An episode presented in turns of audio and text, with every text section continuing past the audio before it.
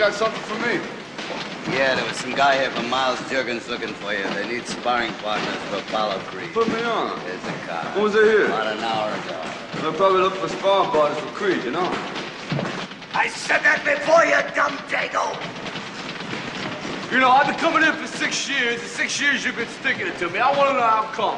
You don't want to know. Yeah, I want to know how come. You want to know? I want to know how. Okay, I'm going to tell you. Because you had the talent to become a good fighter. And instead of that, you became a leg breaker. Some cheap second-rate loan shark. It's a living? It's a waste of life.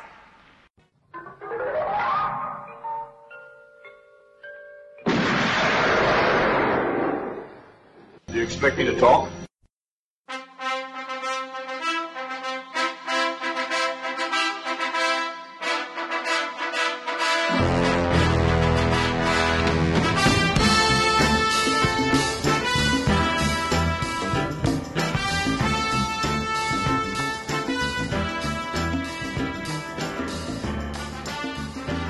Good afternoon, good evening, and good night, and welcome to episode 68 of Do You Expect Us to Talk? I'm your host, Becca, and joining me, as always, are my wonderful co hosts, Chris and Dave. How are you both doing? I'm feeling wonderful, thank you.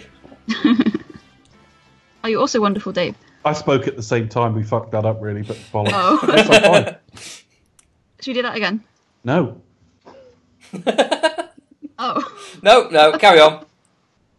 Hell no. This week, we are moving on from Superman uh, and jumping into the boxing ring to go the distance as we discuss Rocky, one of the greatest ever sports sagas of The, all time. the man who, who, who the, the man who uh, stopped the Cold War. There you are. He healed hearts and minds as well, Chris. It wasn't just a ceasefire. Or. Yes. Don't play it down. we were all chums afterwards. I'm sure when we get there, I'll bust out my really bad Ivan Drago impression. He doesn't say a lot. No, she goes Ivan Drago, and that's it. That's it. Well, you. Well, you just you done it didn't now. have to wait. I've done it now. There it is. Damn it. May- Maybe in a few weeks you can get some practice in. How about that? Yeah. I'll actually watch the film first. But no, after 30 odd years, I've never seen this series. And now I've seen the first film, so one down. One down and another six to go. Is that it? That's- yeah. Yep. Yeah, yeah, another six to go. So uh, yeah, I'm quite interested to see what Becca thinks of Rocky because I'm I'm kind of excited for it because obviously I know where it's going, um, and I'm kind of I, I imagine Becca kind of knows like general generally what how the series. I think from here, the only way is down, surely. Well, no, no. I think you kind of again. like see like you j- j- basically know like the, the main points out of four, but I'm kind of just excited to go through like the journey with you.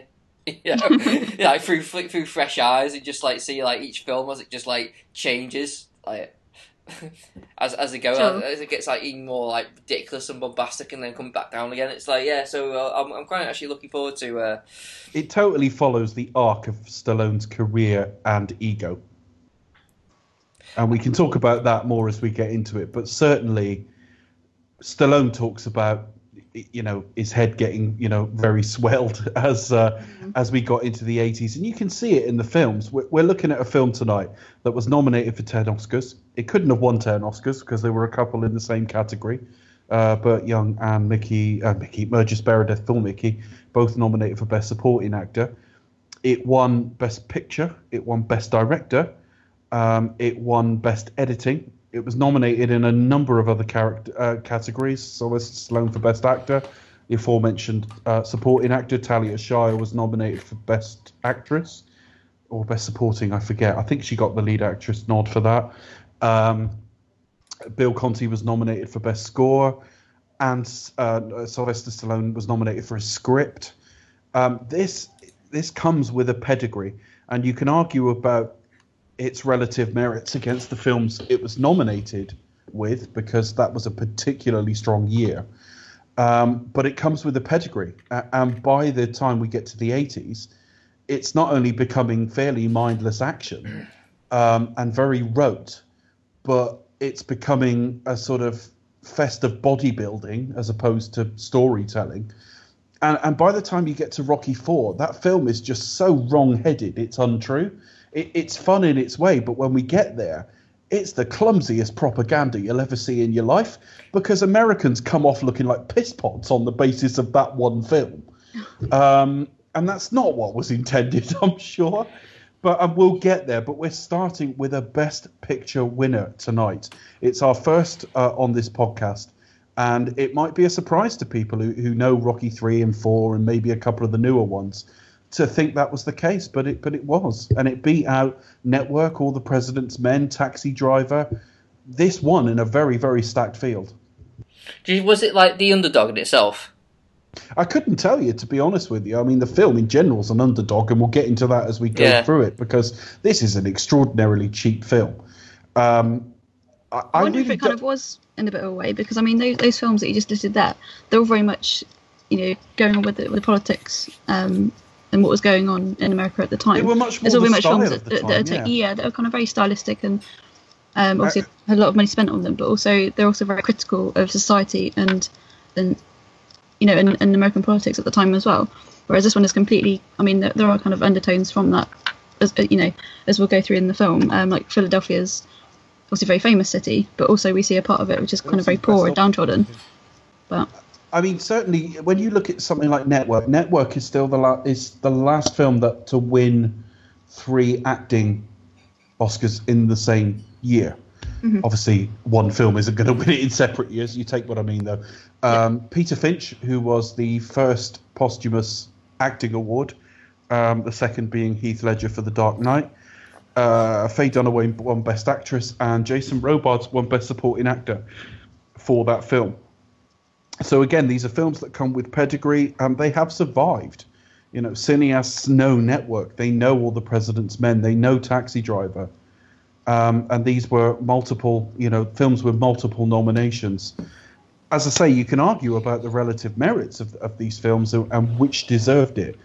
But again, I just go back to my main point that when when we're deep in Rocky Four and Rocky Five and and films that that certainly lack in certain merits, it, it's almost hard to remember the film started with with a film nominated for ten awards, ten Academy Awards. I mean, I, I was thinking like in the alternate universe where Rocky didn't get a sequel, and but it, it, it won Best Picture, but somehow, you know, Sloane just didn't return back to the character. He just kind of like moved on with Well, he wanted career. to investigate new new yeah new, new- Yeah. new parts. and I, and I and I do wonder, um, like, would it kind of have the same? Would it hold the same stature that it does now? You know, without the, the backing of the other films, you know, of, of, of the series, would it would it be kind of like that film that beat Network and Taxi Driver and All the President's Men? I think it's And- a double-edged kind of- sword, Chris, because I, I don't know that I think I don't know that it would be as remembered, Yeah, and I think it might be one of those films that people look back and went, "Oh, the corny one won that year." yeah, you know, a little bit of sort of intellectual snobbery towards it. What the sequels have done is give it is help to give it enduring name value, and it's a part of American culture now. Having said that, there will be people listening tonight who will be surprised when we say it's a Best Picture winner, because I think the, sequels undermine the over quality, overall quality of the series in some respects. I think I mean, there's there's probably an argument to say that um, you know as much as I do enjoy the sequels, the they actually help the original somewhat because you know when you stack them next to the original, it you know I mean regardless what you think of it, I mean it Rocky Rocky is a really really gr- good film. In fact, it's a great film. You know, but it, it just kind of like it makes it look even that much better compared to like let's just say Rocky four or five or or even like like sort of the slightly lesser ones, or kind of go for like the the more blockbuster type crowd. You know what I mean? So it it kind of like holds up sort of okay, but it kind of it it's still a superior film within within that canon. So it kind of it it propels it somewhat in comparison. I think. Um, so maybe I maybe think it backs that theory that you know they always say we've got one great story in us. I, I think over the years Stallone has written and directed quite a few things, and he's never really shown me. For I mean, there are significant pluses in some of these sequels, and I'm going to speak very highly of some of his work. But I think it's I, think Rocky was his story. And we'll get into that just before we go through the film as we talk about, Yeah. you know, the, the, the genesis of this film this was a story Rocky, Rocky the Rocky was a story, sorry, that Sly needed to tell, as all artists have creativity they need to get out of them. And you know, he started off as a he started off in New York City working, uh, you know, as he said he was pigeonholed as a heavy. You know, he was cast in films as you know thug number one, as we were talking before we sort of came on air, looking at his IMDb uh, list, his filmography. Um, when we get to parts of this film, you know, that where he, he's drinking eggs. Well, he's drinking eggs because in real life he had no electricity, no working fridge. He'd put some eggs on the windowsill to keep them cool, and then drink them because he had nothing to cook them with, and he thought, well, that's some protein. He said he only found out years later that was really bad for him. So he lived this life. He lived poverty. He lived desperation, and he lived never being given a shot. He, he wasn't in a lot before this, certainly not of of great value. Um, it all changes when he goes to see. Uh, he gets tickets. I think they were given to him because he didn't have any money. He goes to see Muhammad Ali, Chuck Wepner. Uh, Chuck Wepner was known as the Bayonne Bleeder, which is not the best nickname you want for a. You know, I always thought of that with football when, like, you know, David James was known as Calamity James. And I'm thinking, you know, when when when, it, when it's a goalkeeper, you want them to be you know, like safe hands or something, not calamity. the Bayonne Bleeder is not really going to, you know, strike fear into people. Sonny Liston, who was the world heavyweight champion that Muhammad Ali took his first title from as Cassius Clay, was his last fight before he was found dead was against Chuck Wepner. And Chuck Wepner needed something like 130 stitches after that fight. He, he bled very freely. He had an okay record. It was something like 30 and 9. He'd lost about, when you scale that up to Rocky's record, which is something like 64, 44 wins and 20 losses, they're kind of similar. And Chuck Wepner was Ali's first fight after the Rumble in the Jungle. The 1974 Zaire fight when he won his title back from George Foreman at the age of 32, which was relatively advanced for that age. And Foreman was a wrecking ball we had we didn't see the likes of again until Tyson. Now, after that, Ali started taking, by and large, easier fights. I mean, he did have a third Frazier fight, the Thriller in Manila, but I think he saw Chuck Wepner as an easy payday. They fought in March 1975, and Ali barely trained for it. You can see all of this in this film. And somewhere around round nine, 15 round fights in those days, uh, Wepner put Ali on the floor. He decked him. Now, Ali wasn't. What Ali had wasn't a, a cast iron jaw, but he had enormous powers of recuperation. Lennox Lewis, for example, knocked down twice in his career, but knocked out twice in his career. Ali was put down about five times, but got up every time and, and was fighting fairly evenly quite soon afterwards in every case. When you actually watch a replay of the fight, he kind of steps on Ali's toe and kind of half pushes him. It's debatable whether it was a real knockdown, but he was so embarrassed by that Ali, he went for a knockout like never before and stopped Wepner with 19 seconds left in the fight. Uh, this inspired uh, Stallone to go home and write this because he saw his own story in this and he went home and wrote Rocky in three days. And it changed. You know, the final version of the film has differences to that script, but it, we have to give credit to that. But this was a desperate jobbing actor who then went to try and sell this script and was offered lots of money for it to sell it and let people like Ryan O'Neal or James Caan play the role. And he took a tiny amount of money, a relatively small budget, just over a million for this film, to be in it himself because it was his one shot.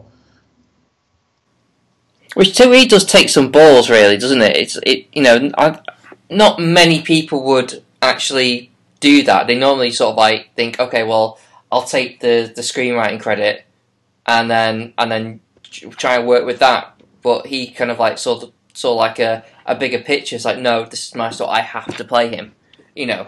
Um, Yeah. And it's like, and it's like, well, good on you, you know, good good on you for like sticking to your wall. And it kind of makes it kind of makes Rocky like, even though it it it was his one story, should we say, but it, it is almost like Stallone's story, like you know there are parallels in Rocky to what Stallone was in his own life. You know, like he, he was the underdog, taking taking that chance or given this there are opportunity. elements of autobiography to it. Well, yeah, there are. It's definitely. I mean, like Rocky is still is Stallone's story in more ways than one. You know, I mean, there there He there even says his, there his, things his in the film. apartment looked like that. Yeah. He says during the film, his apartment looked like that. The drinking of the eggs is kind of painted as a training thing here. But again, he did that. And he was typecast in much the same way Rocky's only good for breaking thumbs and club fighting. Stallone was only good for like heavy number one Mm. in a film cast. And it, it- was just a conversation where he said, yeah, I think he read for John Gio Avildsen, or, or was it for Robert Chartoff? It may have been for Robert Chartoff. But he was walking out the door when he said, Well, I, I write as well, and I've done this script. Will you read it? And I was like, Yeah, I'll read it. And it, it's just a lot of chance in all of this. And it's all about self-respect as well, isn't it? Because like obviously with the character of Rocky, it's basically how he can earn self-respect and, and not, and you know, go through the ranks and not be a bum. And it's the same obviously with Stallone as well, kind of like making his way to Hollywood, you know, trying to make it and just trying to get some respect, you know, respect for his name. I was just gonna say he even sold his dog. Um, like while did. filming, while filming this, which kind of like turns up in the film as well. Uh, but it's one of those sort of hardships he Yeah, had. because there's a, there's Did you a, hear the amounts of money involved? Sorry. There's a few hundred, wasn't it? what- no, he sold the dog for something like, and this bit may be wrong, but he sold the dog for something like sixty dollars because he was desperate. And six months later, he bought the dog back. Oh yeah, so he was But like, oh, this has to be in the film. Yeah, he had to spend. He had to pay fifteen thousand dollars to get him back. Oh, that was it. That was it. Yeah, I was thinking of that. Um, but yeah, actually, Oddie, I think they had him for like what a couple of months or something, and he's like, "No, this is it's my dog. I've got to have him back." Yeah. Um, and obviously he appears in the sequel as well. So it's just like, oh, but you, you can really tell that that's, that's that's obviously his dog and has, has been with him for was it two or three years or something. So Um, well, Needs a little uh, I was re- I was reading up on Butkus the other day, Yeah. and he was born in '69 and died in '81. oh And there are photos of Stallone with him in like the very start of the '70s when he's a puppy. yeah, baby. It's really very sweet. Um, and he, he always says, "Yeah, I had to pay fifteen thousand dollars to get him back, and he was worth every penny." So no, uh, but yeah, but his new yeah. family were gutted. But at the same time, it's just like, oh, you know, they can't have been that gutted. They could have said no. They took the money. yeah, he took. Yeah, they obviously didn't love him that much, did they? So no, we'll take the money. So Becca, before we go any further, because normally we go through the cast, before we get into this film, who who else is in this? Starring Sylvester Stallone, Talia Shire, Carl Weathers, and Burgess Meredith. The score by Bill Conti, script by Sly Stallone, and directed by John Avildsen, and released in 1976. There we go. Didn't even mention Carl Weathers. And Carl Weathers as well. There were some interesting alternate casts for this because obviously we've talked about Rocky, and when I when I read the list of people that could have played this role, you know, Ryan O'Neal it was Yeah. very Would very it, would it very be as famous had it not Was been was was Arnold Stallone? Schwarzenegger at all? Yeah, if, if it was Arnie, would this would it have the, the status that it has? Well, it's very similar to the list you see for Superman. Uh, the only name on the list that I go, yeah, I could see that is James Caan. I could see Hmm. James. I could see James Caan playing Rocky. It wouldn't be exactly the same, but I could see it. he, was, Um, he was kind of known for sort of like he- not heavy, but kind of like heavy. Well, yeah, heavy or like menacing roles as well, wasn't he? I guess. It, Mm. it, it, it would have been a different character, I think. It wouldn't have been like the the Rocky that we have in this. but I couldn't see. I couldn't see Ryan O'Neal in the role. But anyway, God. Um, uh, Carl Weathers was. Uh, so there were other choices for the main characters. I've, I'm blanking on the first choice for Adrian. I've forgotten her name, but the first choice for Paulie was Harvey Keitel. Oh God. Um, okay.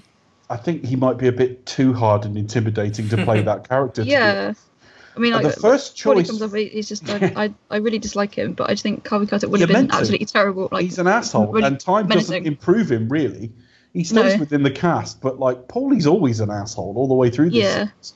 particularly when you get But, to but like having somebody three. like Keitel sort of play him, I think it would have been really scary and menacing. And the first choice for um, Apollo was Ken Norton. Ken Norton Oh, really? was one of that great era of heavyweights. He beat Muhammad Ali. Um, uh, sort of a two-one overall record to Ali, but he was um, he Somebody was with that brief, he was, he was briefly heavyweight champion, um, and he, he lost his title to Larry Holmes, who was another great heavyweight. So yeah, they nearly had a heavy, and he went on to act. He was in Mandingo and a few other things. Um, he died about three or four years ago, I think. But he was one of that great era of heavyweights. But for whatever reason, he didn't want to do it. And Carl Weathers just read the script and said, "This is me," and just said, "I have to play this." He does. He does sort of play like kind of that that character quite well, really. I mean, like he, he what he kind of nailed. I mean, it is basically meant to be Muhammad Ali esque. Yes. Uh, he, he yeah, you pla- can tell that definitely for he sure. plays- He's, he's very smart. He's very switched on. He knows how to spend his money. He knows exactly how to manipulate the media. Um, he knows what people want. He knows what his public expects of him. well, He's very switched on and knows all about how to control his image. it's the fast talking kind of like overconfident showman that Yeah. that aside of it that I think Carl Weathers just nails. He just like kind of like just starts like sort of talking at uh, hundred miles per hour and like just sort of Be a just, thinker, not a stinker. yeah, kind of kind of thing. Well, yeah, you've only got to see the. You've only got to watch when we were kings. Ali before he goes off to Zaire, he's at the airport being interviewed, and and he's telling kids to like brush their teeth and shit. Yeah, that's what he's like. Stuff Like, be a doctor, It's be a so carry another briefcase. Yeah, exactly. That's where it all comes from. Yeah, so it's very much based on that character.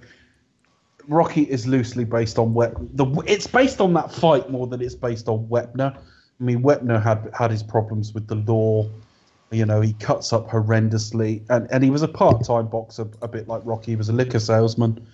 Yeah, he wasn't a particularly great fighter. It was an easy fight for Ali. It wasn't quite the same as going through a book and say, "I'll fight him," hmm. but the, the principle is there. Somebody getting their shot, and not only getting their shot, but when they get it, they're not even sure they're up to it, and they, they sort of only half want it because with opportunity comes the chance to like fail as well. Yeah, it's like he's kind of like always been that downtrodden guy, and, he, and even accepting a job, he's kind of like, yeah, I'm just taking the money almost, and it's it it takes some sort of like motivation within himself to kind of step up and sort of like, no, I'm actually gonna want to do something. I mean, like we'll, we'll get more into it, I suppose, as, as we get into the, the film, but I don't don't want to ruin it when we talk about the film sequentially.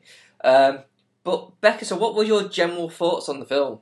Like, this is your the first Rocky, uh, Yep. your first first time watching. Yep. Rocky. What did you think? Uh, going into it, I didn't quite know what I was going to expect. Really, obviously, I knew the impact on pop culture that it's had. Um, I, I thought, to be honest, it was it was going to be like an out and out sports film.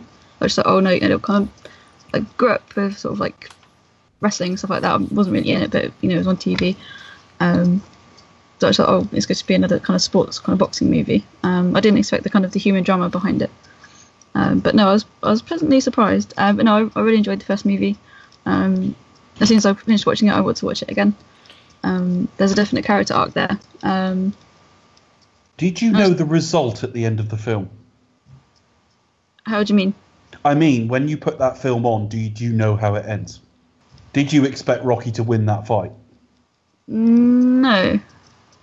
I, well, I, I, I don't know really. I kind of just thought, oh, no, it's just one of those things. It's kind of like because it's it's also it's these are underdogs. So obviously they can end two ways. They can win or they can lose. But very often, um, a lot of these sports stories, it's it very often the underdog or very often doesn't win, and then you know kind of goes on. Maybe there's an offshoot or a spin off or a, sequel. Indeed, in this case, um, but like for this film, obviously you know, it creates like, oh, there's going to be no rematch.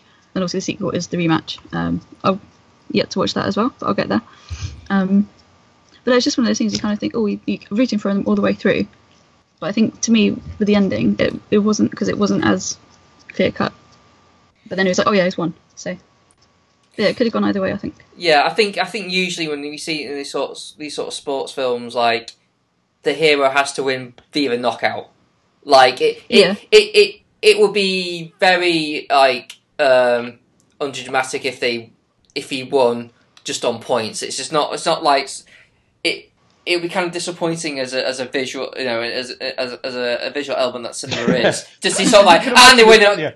Did on Yeah. technicality. All right, okay. Yeah. And oh. then, and, yeah, oh, you get, and the, the commentators are going, I think Apollo's been robbed there. Nope. you know, you know what I mean. But you, but usually, um, they they create like a, a like a different wave. So it's not it's not actually the ma- winning the match. That's the thing. It's like it it becomes like winning something else. I mean, we, you see it in other sports movies, and I'm not sure if Rocky was the first film to actually do that. I mean, I'm it, it it's my go-to one when I think of films that do that, but I don't know if it, that's actually happened before. Um, but but but certainly it's like the kind of like the trend that like you know the the the ultimate achievement isn't winning the match. It's it's finding like your your confidence or it's finding your your your self worth or it's it it's it's making or or in the case of Rocky it was like I just want to just prove myself.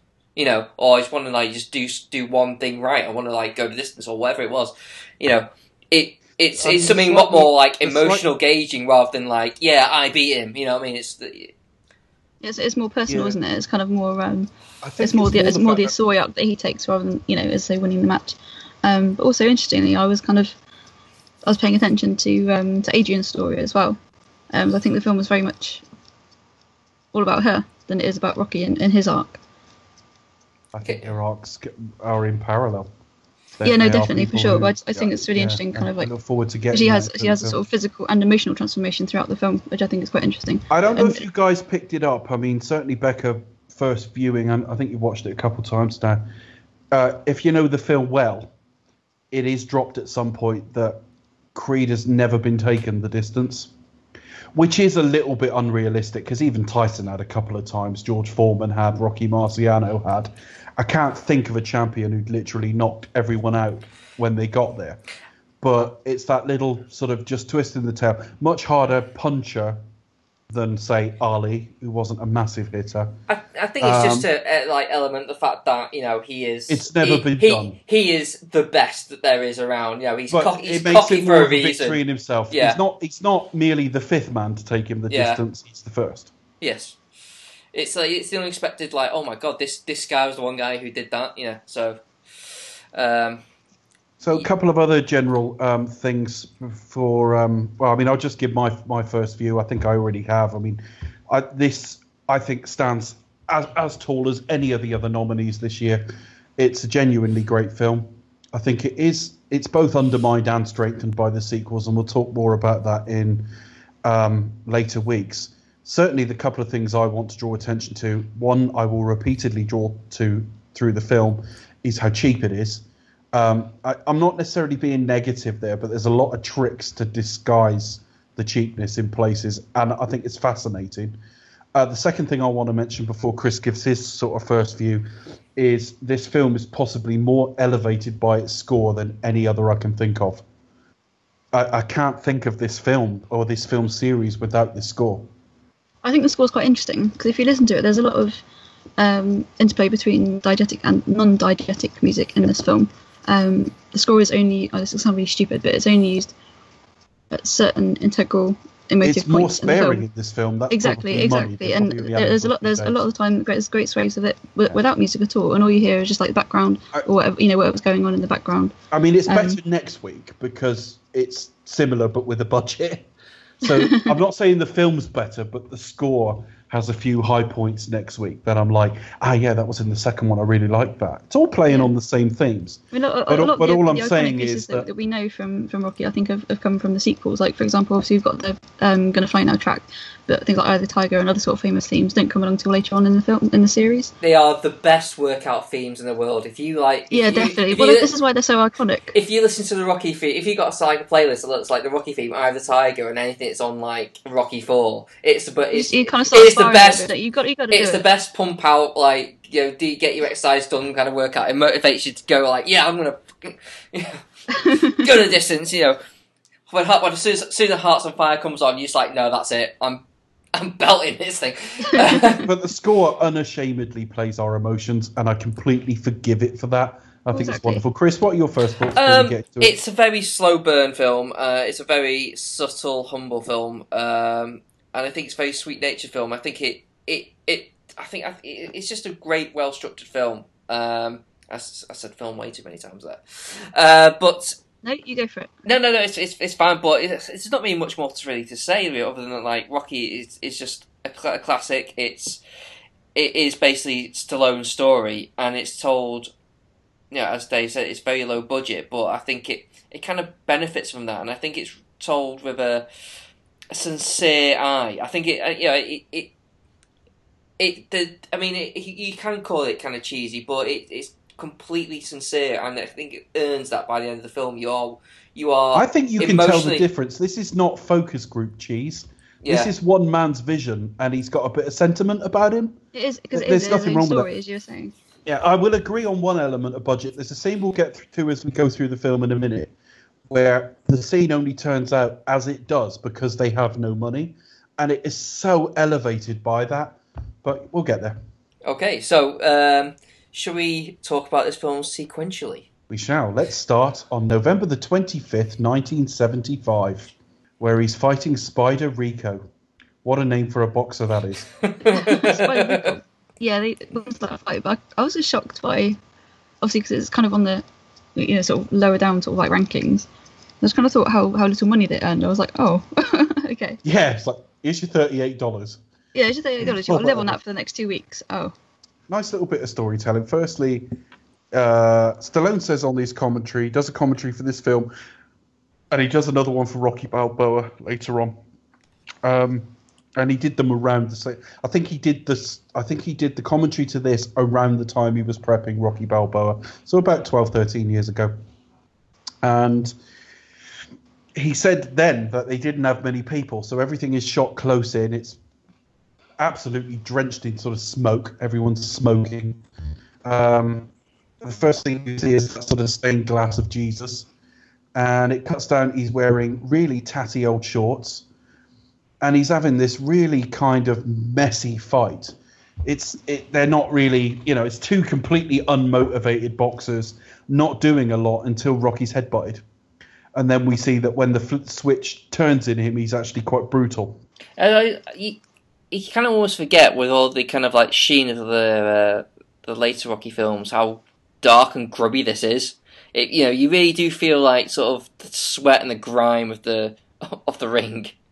It, it yeah, it feels it feels like it's just like in a sweaty cellar somewhere, and you just think like, you know, with like five people watching, it just does. Yeah, it just feels like the whole Very- film just feels like really, really grimy to, to use your words. yeah. I think it's it kind of it calls to mind the sort of kitchen sink film going on over here in Britain in the sixties. Yeah, Really, it's, it's that kind of filmmaking. it I mean, feels you like see a kitchen sink film in places. It, yeah, it does very much so, especially because like somewhere like Philadelphia as well. I mean, it's, it's a beautiful city. Obviously, so much history. Um, if you go there, especially as an English person, and do the Freedom Trail, it's just like oh, I feel so guilty afterwards. Um, but also, I mean, still today, it suffers like terrible sort of crime, addiction, uh, poverty, um, just huge swathes of living well below the poverty line. Um, and, you can see that. You can see that in getting this film. As well. Well, exactly. That's it. Unfortunately, but you, And you can see that. Lo- lo- lots and of Tom Tom, Hanks getting AIDS. yes. Obviously, you know, lots of Tom that going around. Not the only time AIDS will get mentioned in this series. Um, a They're lot of my a lot of that area, particularly where the gym is, because Joe Frazier had a dr- gym around there. Joe Frazier, who we see in a cameo in this film, one of the great heavyweights of the '70s, very Tyson-esque in style and only in style, um, but one of the greats had a great Is trilogy. so? He, he had a very no. I just mean that he was a bit easier to hurt. Tyson would come out and be very, very strong in the first round. Joe tended to lose the first round. He, he tended to be a bit. He tended to take him a round or two to warm up. But he was very upset, for example, when we get to Rocky Three and there's a statue of Rocky, and it's like, but I'm world heavyweight champion and I'm from Philadelphia. Thanks, you know. Yes, but did he end the Cold War? I don't think he did. That is No. that is Joe Frazier. well exactly. Um, that is all being sort of subsumed by the university now over time, apparently. Yeah. So it is it is changing, but we see the poorer elements of, of that city. Obviously, it, it, is not it's not a tourist information film, is it? no, it's a rags to riches. Well, Cinderella story, pretty much, isn't it? There's a lack yeah, of so not- vanity here. We see Rocky two or three times in this film, really dressed like shit. I mean, first off, it, uh, the ch- trunks he's wearing in this fight, they, they're kind of like- this there's a hole in his vest and everything. They're awful. Yeah, it, when he's dating Adrian later, there's a hole in his vest. Later on, he's working the heavy bag in the gym. There's a hole not far from where his dick would be. it's, you know, Needs to get some it- new shoes and new yeah, shorts and new trousers yeah, and everything. everything is just screaming poverty. It's like you just think like how many times does he wash that like hoodie and, and jogger bottoms? Like it's like you He just hasn't. you just like you think, oh my god, that must stink to high heaven. Absolutely. So at this point, he's fighting kind of as a hobby. he more or less says that to um, uh, Adrian later on. That he's still a professional boxer, but he's very much a semi-pro. He's not earning a lot. He's fighting in clubs. We do see him and Spider Rico go back to their the locker room later on. They're smoking, and they are paid a two-digit, a double-digit amount of money. That's all. I can't remember the exact amounts, but they're Yeah, I netting. think he wins like seven. Uh. Spider gets like seventeen dollars or something, and he wins like forty dollars or something, something ridiculous like that. and that's it. That, that's it. He, he leaves. He's got a cut over his eye, and he heads home, and sees little Marie. That's straight away, isn't it? Uh, there's a few scenes before that, I think. He's, he stops off at um. Well, you see him like sort of walking by, like like bunch of like people singing. Yeah. Yeah, I think His one of those is um is a brother Frank, isn't it? I think because he's um he's a sort of well-known musician as well. Yeah, sings around bins. Yeah, he's Robbins. No, if you if you look up um much much Frank like he is today, really. and find out all about his career. Um, but yeah, so he goes to the pet shop um and obviously get introduced to Adrian as well. Well, yeah, he's he's kind of like always kind of hanged around there, just kind of like an excuse to kind of talk to Adrian. Really, I always Yeah. like sort of felt the- the- like these two kind of like have always been um, fancy. Well, fancy each other from afar. I mean, Adrian's like very shy. She's very She's timid. definitely looking over her glasses at him. yeah. Yeah, definitely. You can't you kind of get the impression I think he's more keen, but I think she's obviously painfully shy. And later on, we kind of found out why that is. Um, We also- meet Butkus as well. Is this so cute? I want to squish him. Yeah, uh, that he did Anyway. say in the commentary that's a little bit. Far, I mean, I don't know if you'd have a dog that size in a cage that size in a pet shop, but he No, just this- said this it, was he just said it works. But he, he said we like the idea and I wanted my dog in it, so fair enough. One of the things that is enhanced by next week in this week's film is we find out next week Rocky can barely read. It, it's not that he can can't read at all, but he certainly can't read well. Um, and so when you see him now, pract- you know, saying what's in the, the feed for his turtles or whatever it is, he's practicing that because he can't read and that's really enhanced by we find that out next week.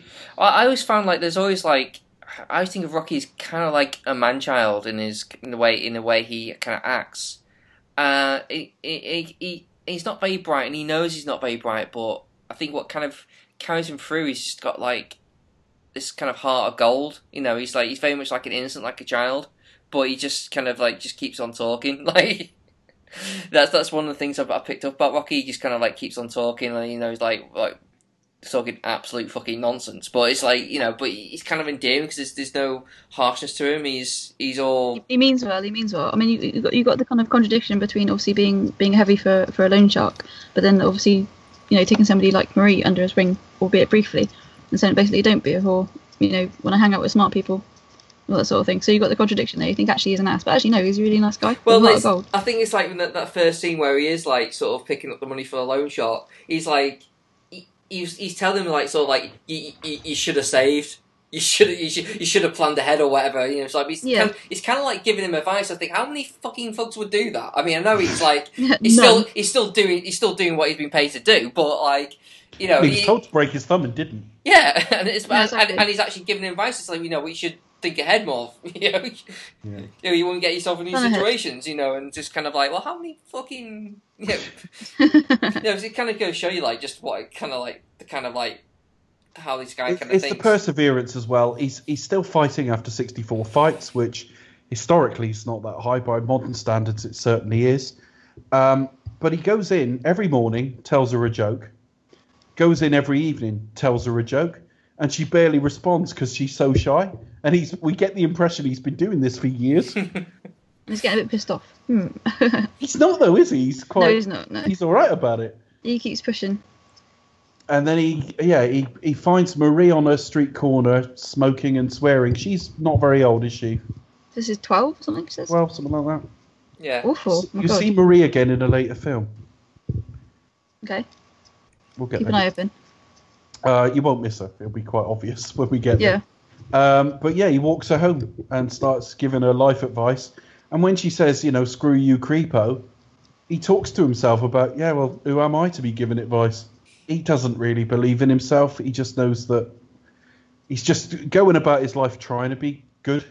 Yeah, he's just trying to kind of do what's right, and just trying to offer a bit of advice. But it's like, well, what do I know?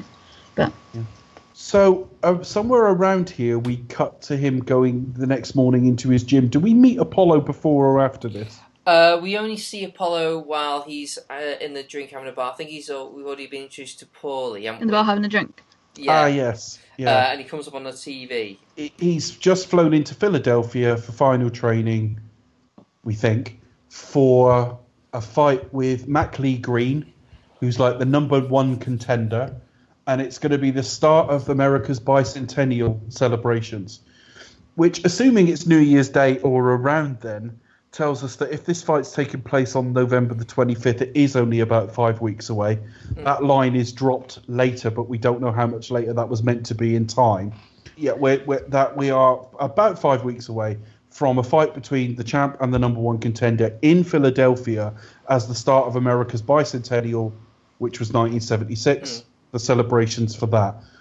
Um, what we also see is Rocky is deeply respectful of him because the bartender just goes, "Look at that Joker," you know, basically like a lot of people were with Muhammad Ali. He's lionized now, but at the time, a lot of people were, "Look at that mouthy twat," because it was, you know, I'm not. It, it, there was during a lot of his career, a lot of people tuned in hoping to see him shut up, you know, be- Yeah. be, be knocked on his ass. to be fair, he was an arrogant git.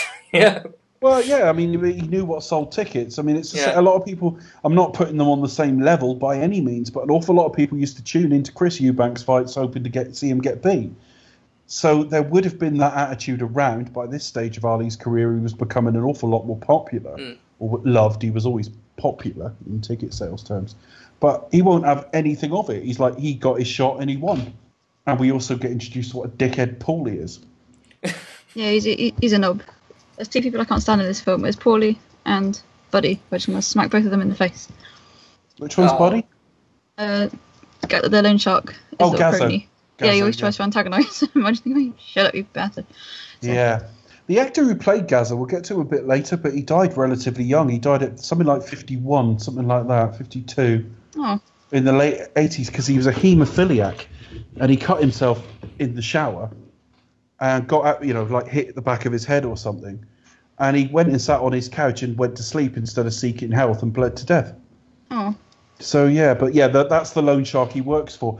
Again, it's not very black and white for a film that it is not. Sports films are normally sort of white hat, black hat, you know, a bit like westerns, you know.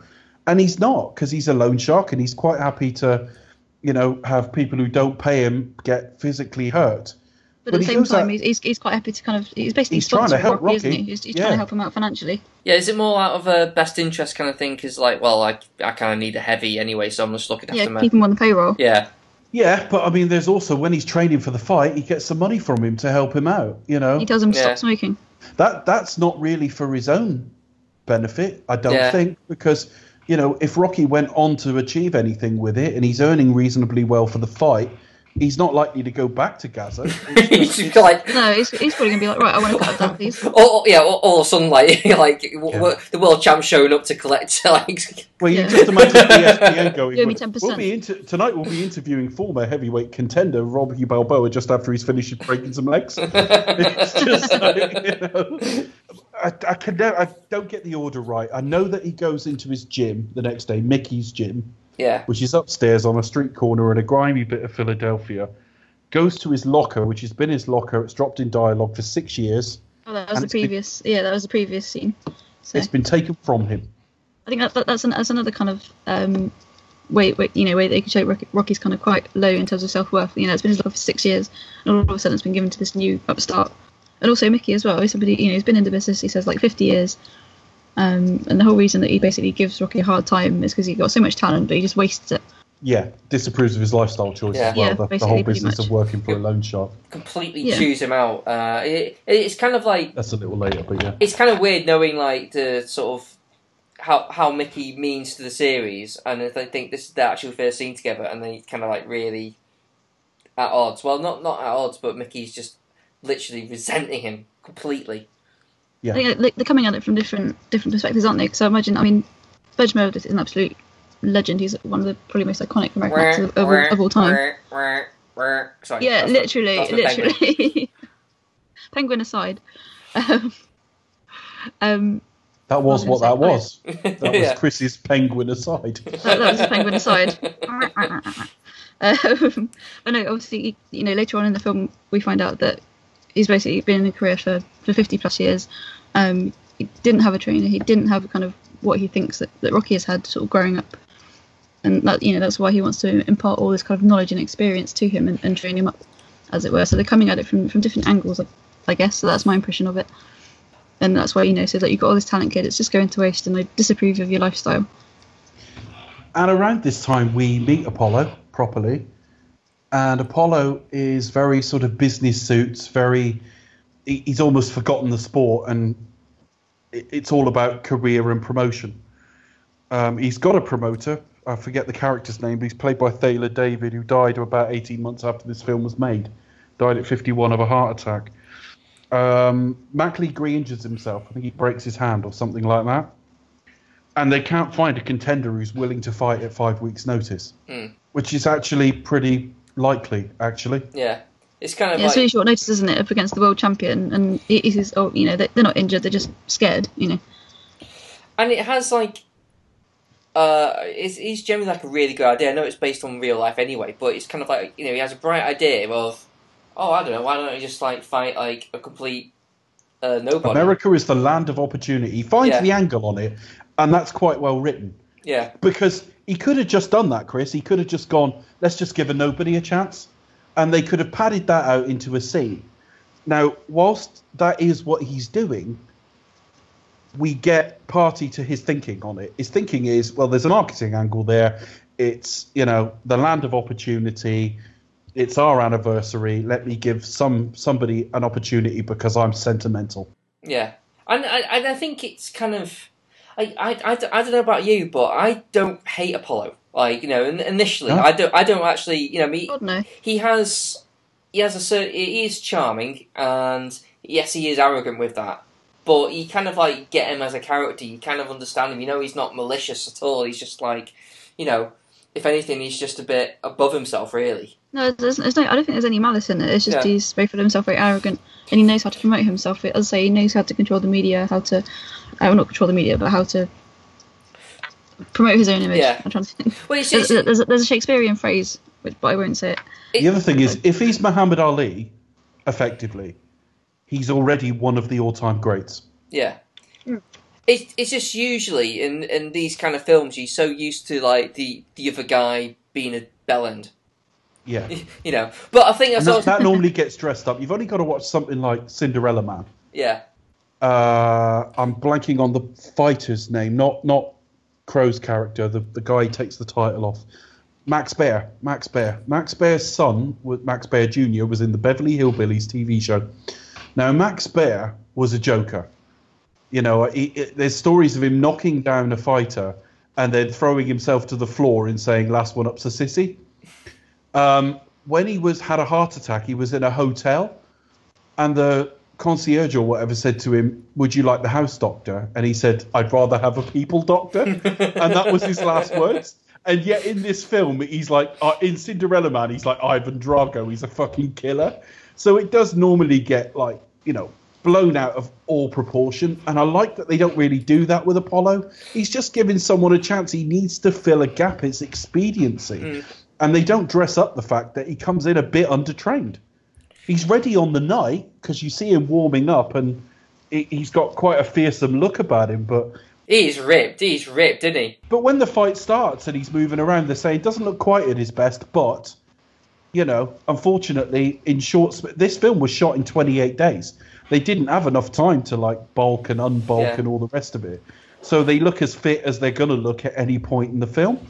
Um, and in fact, Rocky running up the stairs and steps of the gallery and struggling, and him running up all triumphant was shot about an hour apart. yeah Um, but yeah, Apollo has definitely taken his eye off the ball. But we see the scene that allows them to pick Rocky in a few scenes' time. it's it's always like like I was going um uh, like I was saying before with endings. It's like you can always tell which way the film is going to go, and it's normally if the opponent that the hero is facing has some sort of like um thing about him where you think, oh, you know, he's he's he, he, he's he's not all bad, or he's you know he's he's he's a he's a, wor- he's a worthy winner kind of kind of thing. You can kind of think, right, well, it's going to end in like the, the draw, but the hero winning winning some some sort of some, it's like something about himself, which which ultimately what he really is going after. Yeah, I mean, only a shit But- film would have that guy getting brain damage or dying. Yeah, yeah. uh, more on that later. Uh, so, and uh, no, but the point is, like, you know, but you can tell if, if but if the film uh, sort of portrays the opponent as like a complete bell end, you know, well, the, the, obviously the hero is going to win, obviously, because I I keep. I, I always think of like the uh, you know you remember that film Wim- Wimbledon Yes. uh, I, Yeah. I, I always remember because like I I remember watching like sort of the last half of it, and then by the time when um uh what's it Paul Paul Bettany get Uh, get, yeah. get gets to the final, I was thinking, is this going to end like Rocky? Is this going to like this is going to be like and then like the, and, and then the guy the guy he was uh uh playing against. Like said something like really like dickheadish. I said, no, no, he's gonna win it. He's gonna, he's gonna win it. I instantly knew because like that's that's how it plays. It wouldn't feel right if the guy was That's a dickhead. quite a sexist film, isn't it? Because um, Kirsten Dunst's character loses in like the semi-final, but it's all right because the man wins. it's, it's crap. It's a bit cringeworthy to watch.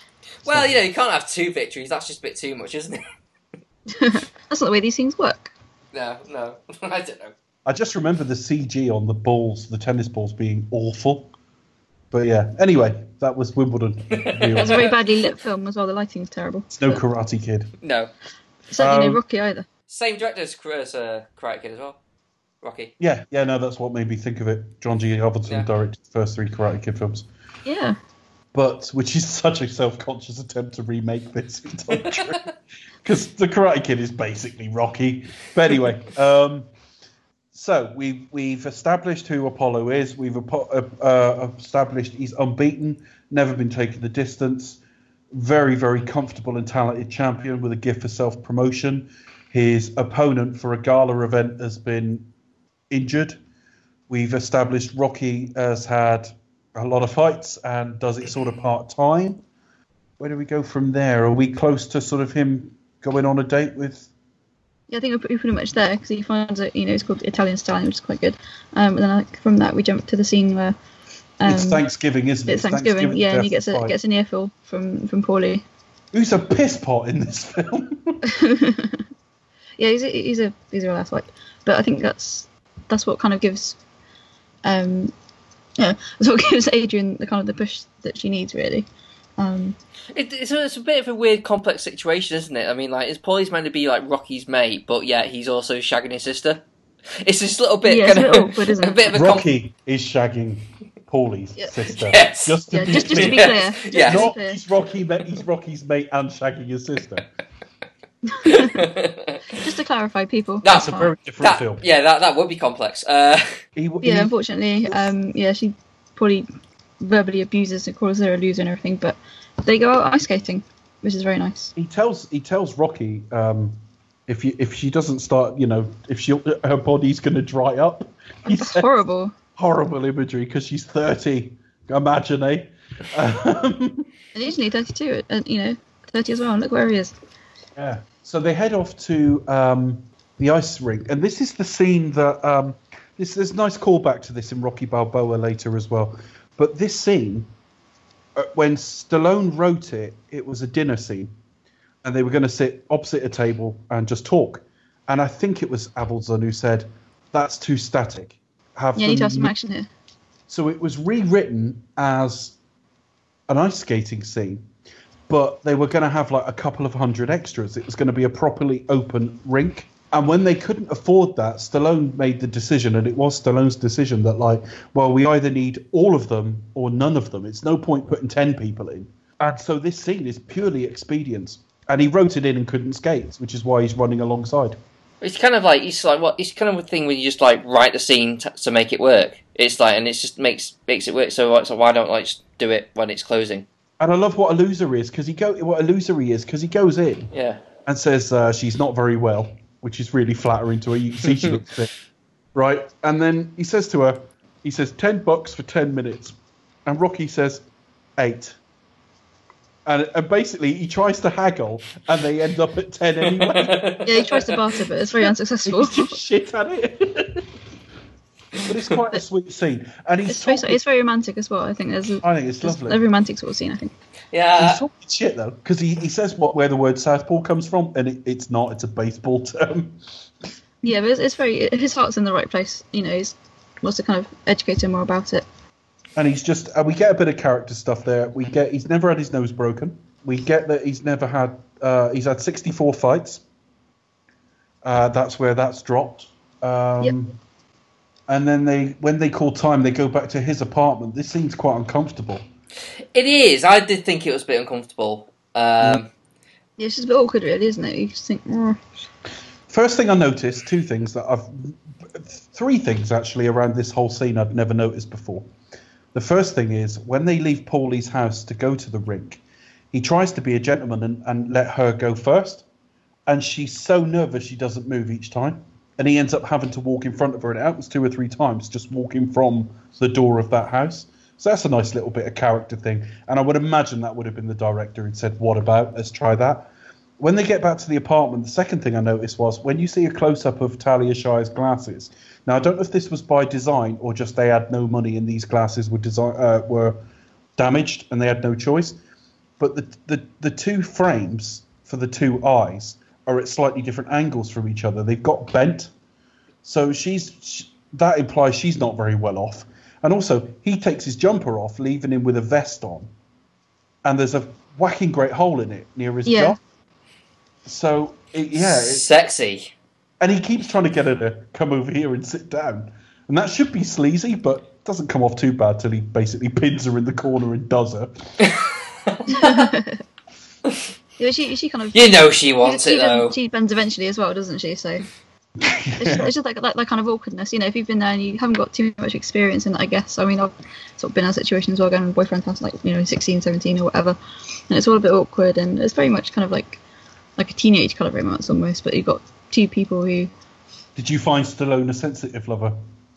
Or was it, or was it not exactly the same situation? well, it's, it's a similar sort of thing, but I kind of it's more obviously because you know he's from from that kind of sort of tough background, and she's just really shy. But instead of having with teenagers, it's got two kind of thirty somethings from, Well, it's from kind of, you know the, the, the opposite end of the tracks, really. Chris has said how na- naive and childlike he is. You've just Yeah, said similar situation at 16 or 17. She's 30. Well, They're exactly. both This is it. well They're both- behind the curve in terms of life yeah, development. uh, where they should be for sure.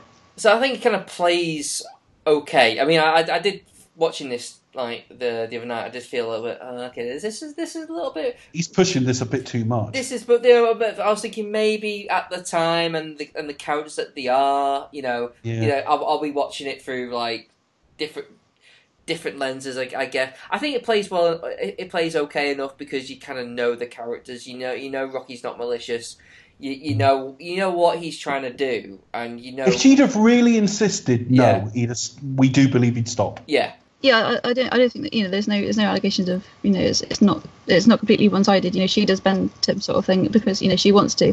Yeah, it's like he, he has to kind of like keep making the move. He, he has to keep sort of pushing things forward to to get It's going to happen sooner or later. Kind of because like you know she, she is that sort of you know I actually think quite the opposite, Becca. I, I, I think that I think in his head, if it doesn't happen now, he's never going to get her out of the house again. No, that's it. She's been nervous all night. He hasn't got her to relax at all. He's tried to get her to sit down. And whilst you could look at that scene of, oh, he wanted to make a pass at her, you could also read that entirely as he was trying to get her to relax. And Yeah, she wasn't. She she wants to go home. And I just think he's thinking, if not now, this probably won't ever happen again. No, never going to escape. But no, you can you can see later on. I think because you, can- you obviously get the idea that she's painfully shy. Um, then obviously you find out that she's obviously being sort of physically and verbally and emotionally abused by Paulie. Um, She might well be being physically abused. She might well be. well, I, I was, you know, but as, as kind of running theme is like if he's not late, you know, if he's late ten minutes, phone to hospital sort of thing. And every kind of scene, you kind of see him ha- having a nip from you know from a bottle or something that he's got stashed away in his pocket.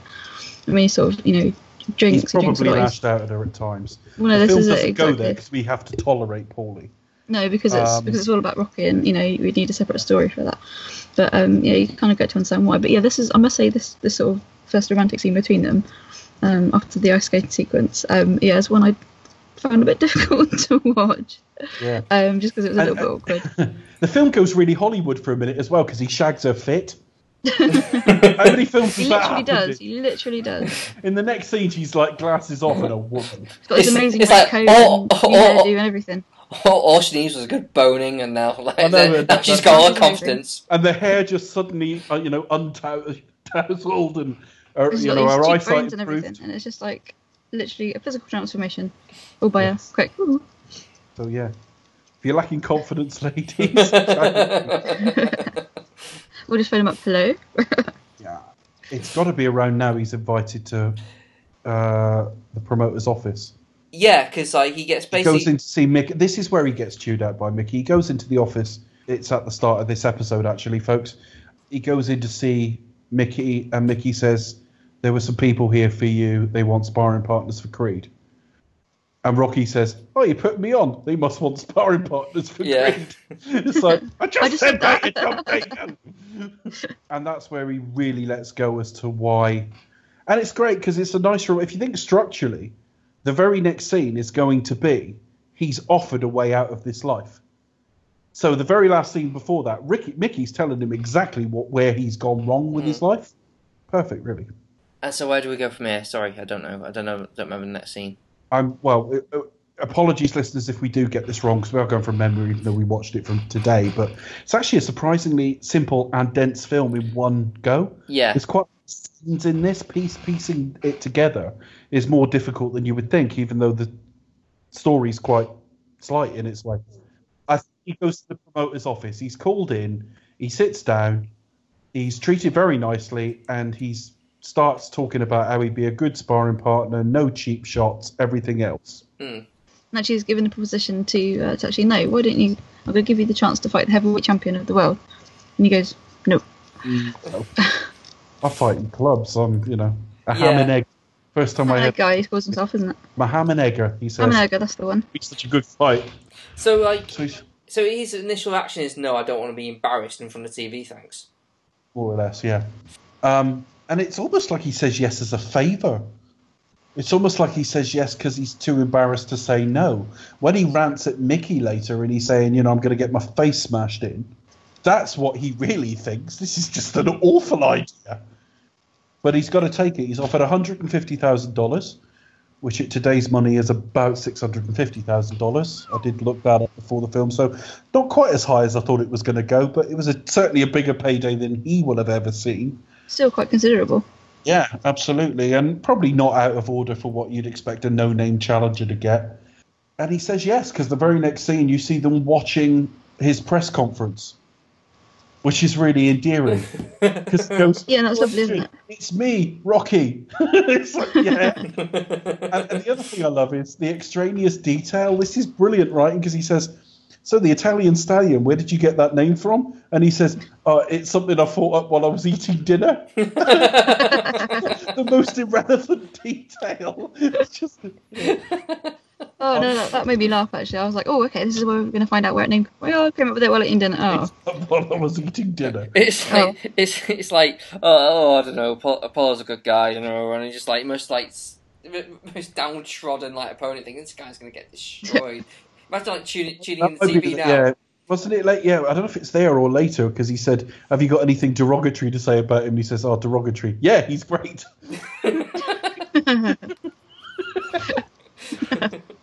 so totally in awe, and he sat there w- with. It's quite surreal. You, he, he sat there in like a row house, a terraced house, just watching himself on a little black and white telly announcing he's fighting for the world heavyweight title. It's really quite cool. yeah, it's a very interesting scene, I think. And then I think we get to the infamous egg drinking. Mm. Yeah, yeah, I think yeah, we get obviously Mickey turning up and just basically saying, That's a little Going later. a on. He, and- start, he starts off training by himself. So he gets up in the morning, and there's something about the way this film is, is shot that I can almost feel the cold. I can almost feel what it's like when you get up really early in the morning and you're not quite awake. no, you And can see like you can see it in his face, can't you? You also, see when he sort of leaves the house and you can see like his breath like, in front of him. And it does feel like you know it's, it's four o'clock on the Monday morning. It's I'm freezing. The, news, the morning newspapers are being unloaded from the van Yeah, and stuff, just stuff tells like you how that. early it is. Well, I, I, I, I remember when I think it was Run Fat Boy Run where um, Simon Pegg repeated this thing of drinking the eggs, and he said Oh yeah, it's gross. Oh, he said he said it's like drinking snot. oh, it was all slimy, isn't it? Oh, bleh. And Sylvester Stallone used to do this for real until he read that it was really unhealthy. Yeah, probably shouldn't do it. I, we can't really offer any dietary advice, but it looks gross. So but just, I know he's got Adrian now, but it's just how lonely it is, and I imagine it is for a lot of like sportsmen. Where yeah, there's a lot of times where we see him on his own, isn't he? Pretty much running on his know. own. Yeah. And all of this was done. This is one of the places the film is cheap. They grabbed this footage wherever they could. They didn't have the permits. They didn't have the money for the, that they needed. So they just hitch up in a van, and Sylvester Stallone would jump out and they'd film him running for a bit. That's probably why they kind of yeah they do it kind of like on the open street because they probably wouldn't have had the time or the funds to be able to block off you know sections of sections of the road from traffic. Absolutely. And the where he runs up the stairs at the end and he's struggling. Obviously, I've said earlier they film the later bit where it's all triumphant about an hour later. But um, that was pioneering. They may even invented the Steadicam for this. Yeah, I think. it Yeah, it's, yeah, it looks totally different, doesn't it? I think Yeah, it's the Steadicam work in this was groundbreaking. To to track him up the stairs like that, the steps. Oh wow! So I've actually I've actually been up those steps. I think if, if you go to Philadelphia, you have to go to the uh, to the Museum of Art and go up those steps and, and do that pose, regardless. What Becca isn't telling you is Apollo Creed knocked her out in round three. No. she's still got still got a few good shots in. To be fair, and be like, "Well, I've not seen the film," but everyone was like, "Oh yeah, go on up you go." So we all had a go, and uh, so I'll try and dig it out. I've got it somewhere. so yeah, training's going okay. It's Apollo is epic training, isn't it? Where he kind of has this unusual habit of obviously get Paulie owns a um sort of meat packing kind of thing yeah. refrigerator. And he ends That's kind another thing Joe Frazier claims he invented in his autobiography. Joe Frazier said they got that from me. I used to do that. Mm-hmm. Uh, Paulie works in sort of a meat packing plant. We'll see more of that next week and in Rocky Balboa. And Rocky goes in there and he's pissed off at Paulie. And he kind of hits he hits the ribs to avoid hitting Paulie. He's pissed off because Paulie's going, and you're balling my sister?" Which is just like every time Paulie's given the benefit of the doubt, he opens his mouth. Do you know what I mean? yeah. Um, and then Paulie uses that as an excuse to call in the press because he thinks he can make some money out of it. That's a real reporter they got in to do that interview later on with him. yeah from local from local TV. Yes, uh, Sly just said he said um, there's something about reporters that when it's acted, you can just tell it's not sincere. He just said you're better off getting a real reporter, and that yeah, they they filmed him sort of working on that, and you've got Duke, who you'll see right the way through the series, Apollo's trainer watching it, and he's just going. He's looking at this guy absolutely smashing the shit out of ribs and just hmm. going, I don't like the look of this guy. he's a southpaw as well, so he didn't want Yeah. him to take it. And Creed's not interested. He's asking for more coffee and looking at endorsements. Which kind of tells you everything you need to know about the situation there, isn't it? Really, it's like he, he- he's, he's the guy who actually knows about boxing, who is like whose job is to know about boxing, and Creed's really not interested. He's like, yeah, whatever. He's Yeah, I'm mean too. yeah, Or I, I mean business too. I think he just says as a, Yeah. a line, really. Mickey comes along and tells us to his apartment and te- well, first off, he tells him to lay off the women, but I think that's a later scene actually. yeah. I think it's when they're training, isn't it? When Yeah, that's right. He tells him to lay off with women, weaken legs. I've never forgotten that. Yeah. Um, uh, that's true, you know, because I've slept with some women and my I can't run for shit. So must be true, right? I normally could barely walk walking away from the bed. I'm like, shit. there, you go. there you go. Women are dodgy. anyway, so um, but the scene where Mickey goes to see him now, I've always got mixed feelings about Mickey in this film. Because because it it completely seems like he's just jumping on opportunities. Like, oh, now you're interested. Now I've got to like, now I'm fighting the champ, kind of thing. He calls it out. It's just like, well, where were you when I I needed you about six years ago? Yeah, and he's talking that he needs a manager, which is asked about face. He doesn't. He needs a trainer. You don't need a manager once the deal's done. So, but he plays the scene nice. Burgess Meredith. He does humble very well here. For a guy who's cantankerous through most of his time in these films, he does play apologetic quite well. I think they just have at it, don't they? Just like have like they, they speak their piece and just you know let things go and like and he leaves and Rocky has like his think to himself. He kind of like has a little sort of he just this kind of like that thing where he shouts at no one. um, and then Yeah, like the apartment stinks. He's going to get his face caved in, all that Yeah. kind of stuff. and then uh, then he just runs after him, and I, I expect they have like a, a massive hug and a kiss when in that, in that, in that, that landscape shot. I don't think you can. I don't think you can adequately, easily write what they would say to each other. So it's Yeah. better we never find out. Yeah, Rocky's run after him, apologised, and said, "Yeah, I'll work with you," but I don't think you can write that as well as just the image of him catching up with an old man, a little bit hunched, walking down the street quite mm. slowly on a cold evening. And then I think we get into training montages and stuff. Oh no, it's not montages straight away, is it? It's the bit about his footwork. He's told to lay off the women, and he gets a bit of rope t- string tied around his legs to keep his balance. balance right. It's funny in next week because he trains for ages on all these techniques that go right out the fucking window the moment he starts fighting. He doesn't use any of them. well, he does. In that next week, um, the only thing I'll give away is he's a southpaw. And next week, he's told to fight orthodox for a bit, Oh. which he does. He fights orthodox through most of the fight, but uh, the reasoning behind it is not really evidenced in what we see of the fight. Put it that way. Yeah, so he's told to lay off Adrian. He, he can still see her, but he's not sleeping with her. Uh, what else? Where do we go from there? The, the TV, and yeah, it's at the interview. Um, That's probably the interview next, isn't it? Yeah, Yeah, so yeah, he goes on TV and uh, Apollo sees it, and he's kind of in that middle of that scene where he's like, "Oh, I, want so many millions spent on, I don't know, Canadian advertising, and I want Bunting. 600 red roses sent to the mayor and make sure everybody knows about it." Yeah. Send some to his wife as well, you know. Yeah, that's it. Yeah, sent to the mayor's wife, not to the mayor. well, it's the city of brotherly love, but you never know. I don't think that's quite what they meant. No, I don't think it is either. yeah, so we don't see an awful lot of Apollo training at all, if any. Um, and we see a lot of Rocky training okay. But we do get.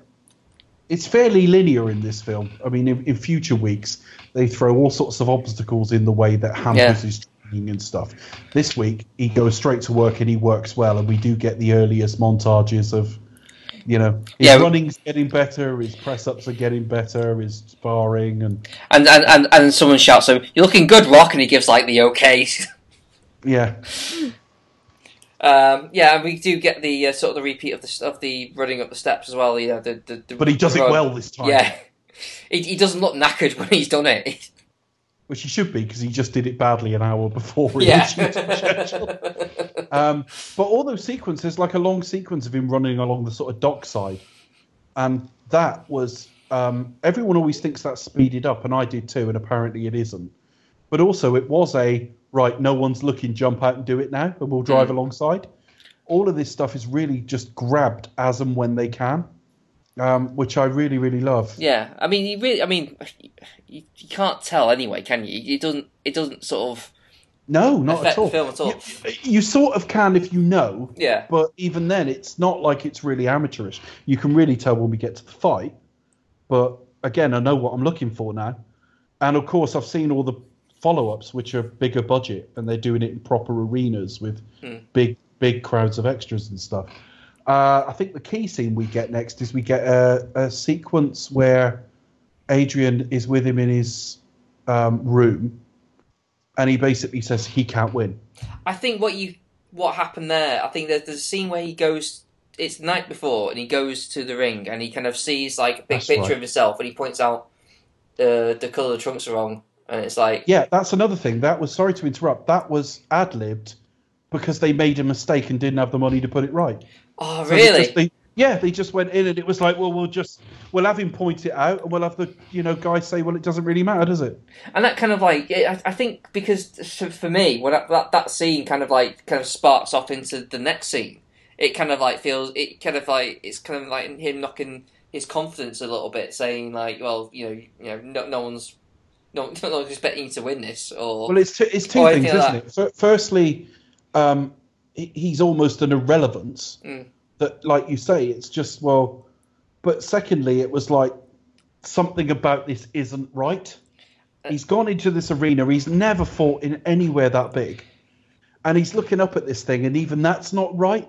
Why am I? Why am I even doing this? It's not right.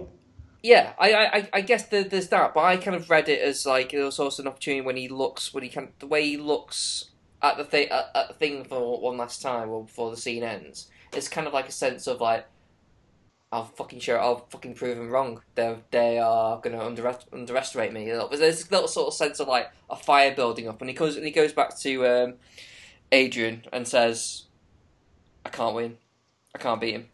You know, he, he knows he's out of his depth as you as you as you would think. But he kind of like does it in a kind of weird way. But but uh, I'm I'm gonna go the distance though because I've never gone. Well, apparently, ap- apparently, not long before the Ali fight, Wepner is reported to have said something very similar to his Yeah. wife. It wasn't literally the same. I think it was something along the lines of, "I, I can't beat him, but I just want to prove I belong in there." Which, yeah. Yeah. Now, of course, he didn't quite go the distance. He was only seconds away. But obviously, with this being a drama, you can write it that Rocky does. So that becomes the big goal. Well, yeah, that kind of makes sense. He's a club fighter with 20 to. We find out when he's on the way to the ring and the commentators are talking that he's had 20 defeats. He's a club fighter. There's absolutely no way he belongs in there. So, yeah, you wouldn't go in. I mean, you've always got a puncher's chance, Mm. but there's really no way he can expect to even land a bloody punch, let alone win this thing. So I actually really like that scene. I think it's kind of, well, it- and it gives him a rationale for doing it because it wouldn't fit in the film that he's like, well, it's a good payday, I might as well take it because Yeah. that's just totally against the heart of the film. If he thought he was going to win, we'd probably think he was deluded. And if we, and if he was genuinely like, I'm going to go in there and get my ass handed in, to me inside two rounds, you think, well, why do it then? What are your goals? Where's your self-respect? You are going to be embarrassed. What he actually outlines is that he, he's got something he can shoot for that might be possible.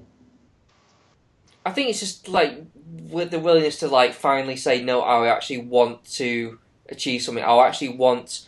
I'm sick of being a bum. I want to actually finish something. Even if he gets gets his face bad, he's like, I just want to still be standing. I just want to achieve something. I want to go the distance. I want to finish this thing. There's drop dialogue here where Creed says that he's going to do him, uh, uh, finish him in three.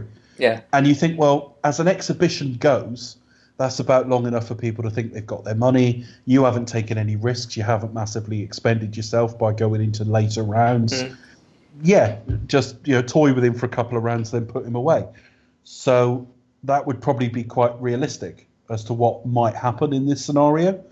uh, and then we get to the fight, and we have like kind of oddly like they're both in the same locker room. like Creed and Creed's there, like doing his with his fists. They're not in the same locker room. I don't know. I'm sure they were. I thought they were like, oh, oh, that was just that- cross cut. No, it just cross cuts between the two. Because Oh, while okay. he's in front of the mirror, building up a sweat and doing his punches, and he does look mean there. Rocky's like praying and stuff like Mm. that. It's a different locker room. Okay, my mistake. Uh, I mean, it might be the same one filmed at different times, but it, it's not meant to be that they're in the same room at the same no, time. it was probably my memory because I think I remember like seeing like Creed Mm. close up and Rocky in the background. But never mind. Um, This actually feels quite serious by now, though, because Yeah. Creed looks pretty mean during this stuff. yeah, he, he's built up a sweat. He's pretty ripped anyway, and they're clearing his nostrils and making you know, and he's starting to, and he's throwing these quite you know short, mean punches, shadow boxing, and suddenly it's like, yeah, he's probably out of his depth here, and he's wearing this awful robe with the meat fucking plant thing on it, which I love because he says, "What did you? What did he?" He said he'd done it for three thousand dollars. He said, "What do you get?" And it's like the robe, and it's like shrewd. and, Anything for a friend. and you got Apollo dressed as like George Washington. So, Yeah. I love all this. What did you make of all this, Becca? I think it's brilliant. I think it, it just it, it does it really encapsulates how much of a showman uh, Creed is, pretty much because he's coming up here in all his kind of finery, his wig, and his, 'cause he, I think as he kind of goes on, um, is it, he looks like a giant flag. Rocky says, um, and he does. He does look like a massive flag. When he gets in the Um, ring, he's sort of Uncle Sam on the way in. Yeah, George he's, Washington. yeah, because George Washington literally on his horse, with all, you know, all the girls- girls around him, um, big glittery cla- glittery cape as well. Um, I just yeah, I just I it just completely contrasts um, the two fighters coming from this separate ends. of the magically hides their lack of money because they only had a few dozen extras here. Well, Every you know, time, it's, it's, it's shot really cleverly in such a way that you, you wouldn't even know. yeah, they, they move them around for various Yeah. scenes, so the ring entrances and that. When you get mass sh- shots of a mass crowd cheering, the film's of a slightly different quality. It's stock footage. That is from the second Ali Frazier fight from early 1974 at Madison Square Garden. So we Rocky can tell. uh, says on the commentary, he's like, it, it doesn't even match up. Not only is it a different match, but it's a different shape and look of arena and everything. but it works. They do the best they can. But they ca I, the, the thing that shocks you when you get to the later films and come back and watch this is the fight's not very long. The fight It- sequence as a yeah. part of the film isn't that long. Well, I think they vary, don't they? But yeah, they do tend to sort of like distance, really, don't they, in the fight sequences? But yeah, I know. It, it, I mean, I think it goes on for as long as it should do. It, it, doesn't, it doesn't hang around like it's, it's boring, but it's really sort of well executed Rocky match. Two, I haven't timed them, but Rocky Two has a longer fight than this. Oh, definitely, it's more sensational fight as well. Yeah, Um, but but this one, I think, kind of like it, it, it, it plays it really well. I mean, it, it for for its budget, it does a good job of of keeping it kind of like fairly authentic. You know. Yeah, it really does. You've got the cameo from Joe Frazier. You've got the announcers. We we see them in most of the early films. Stu Nahan. Um, uh, who else have we got? We've got the. Um, you see how, how, how much Razzmatazz has changed since then. Because basically the microphone comes down and he says, "In this corner," and just names him. Yeah. None of this, you know. Let's get ready to rumble and you know five million different nicknames and stuff. It it's it's halfway between sort of old style and present day. You can sort of see that there's a few decades on this, but um, I really like it because they, they come out to fight, and again, Apollo's just trying to make a nice little exhibition of it. It's a it's a little bit like the start of his fight with Drago. Actually, it's just a bit of a show to start with, um, and then Rocky fucking decks him. With his first And is that, that- there's very much of a, there's a kind of different style between the two men's fights, isn't there? Because um, Creed is like, you know, come on, give the guys a show. Um, whereas Rocky is just, he's very. can't there's dodge what I want punch. to say about. Yeah, I was, there's kind of a phrase I wanted to use, but I kind of was going to try and use more gender neutral way of saying it. Um, but no, yeah, I think that's pretty much how you say it, Dave. But it's pretty much literally yeah. Kind of just works in, works in. It's kind of more about stamina, isn't it? Really? endurance, yeah. Uh, Endurance, how, much, how much punishment he can take. Yeah. But again, he, he's not. That punch, just everything in the language of this. The, the one thing Avildsen really gave to this film, because it, it's almost co directed by Sylvester Stallone, an awful lot of this is his ideas and how he wanted Yeah. it done. But the, the amount of work they put into the fights was Avildsen. He filmed hours and hours of them practicing all this. And Rocky's punch is kind of just uh, not literally, but it's kind of like a punt, isn't it? It's just kind of a he just throws this massive haymaker, hoping for the best. I mean, he, I think he's as shocked as anyone. It connects much as lo- much as much as knocks him down, because the first half a minute of the fight or minute of the fight or whatever it's been, he can't land a punch because the guy's too quick for him, and everything Apollo th- throws, albeit not that hard at this stage, is hitting him. So already he's a bit frustrated. So he's like, "Well, I'll just fucking throw something." and it just totally changes the flow of the fight. yeah, because also it's like shit. I mean, and, uh, bear in mind, like he's not Apollo's never been knocked down before, has he? No, So this is like, okay, this guy's just kind of embarrassed me. It's kind of like Ali. You know, this guy's kind of like em- em- embarrassed me in front of everyone now. Now I have to kind of like prove myself and and and, and prove that well, it was just a lucky punch. You know, so the only time it's going to happen, it was a it was a lucky caught me unaware. It was a lucky punch. Now I got to finish it to kind of prove to everyone that you know that I'm still champ essentially. Um, and and yet Yeah. he kind of like you know it, it's a smart move because it really makes the makes like it really turns the heat on in the in, in the fight then, doesn't it? yeah, and I think it's the I think it is the very first round he finishes breaking his nose. Well, uh, well, Apollo breaks his nose. Apollo breaks Rocky's nose Ah, that's a nice. because he touch. finishes the fight, and you just see shock on Stallone's face, and he's like, "Oh my god!" Like, it, and he feels around his nose, Mm. and he goes back to the you know corner, and he's like, "I think I broke my nose," and it's like it's an improvement. and then we just skip through rounds quite quickly. We, Yeah. we we're at round 14 before you know it, and Rocky's still there. He's been put down a fair few times. We, we spoke Uh, before about not about Creed not going the distance. I mean, he says doesn't he mention something about going sort of 12, 13 rounds, and that this fight lasts was it fifteen? I think. Yeah, So yeah, they were championship lengths uh, in that era. Um, la- largely, I mean, it varied by governing bodies, but I think everyone was. I think all the governing bodies were 12 rounds by about 87, something like that. But yeah, a fight in a championship fight in the 70s would have been 15 rounds. Um, so yeah, he's never gone that far, but uh, Rocky won't have either because they won't have club fighters doing 15 rounds. So uh, it it sort of you know, and don't forget a few weeks before he was smoking heavily, so um, you know neither of them are at their absolute you know are are absolutely honed athletes in this fight, but um, the music really swells around here. He puts Rocky down with some of the music we'll hear again next week when he when he trains for the rematch. Uh, Um, some of the literally the same music, and Mickey's just begging him to stay down and I love that. And that's just as think as Adrian comes into the arena because she was sat in the dressing room, Yeah. and she just closes her eyes almost as if it will go away. I like all this. Yeah, she pretty much does that for the entire of the series, really. But Oh, she's not well served as the series Yeah. goes on. Right, moaning Minnie she is. But yeah, it, it's stereotypical of like sort of stay down, you know, like you know, like why keep hurting yourself, but you know, like but You're beaten, yeah. but but Well- but, but Rocky's determined. He's like, no, I, I came here to finish this thing. I, you know, I want I want to remain standing, and he he gets up and keeps on fighting him. He does some damage to uh, Apollo as well. He, he sort of Well, first off, the look on Carl Weathers' face yeah because he's got his arms in the air. He's Mm. celebrating a win. Because I think you know if you if you knock people out for a living, you t- you tend to quite often know whether you pu- whether the punch Yeah. has done the job. I think he's like, I've won this, and he just looks around, and it's just that moment where he's like, he, he can't believe it, and he's go- and Rocky's calling him in. yeah.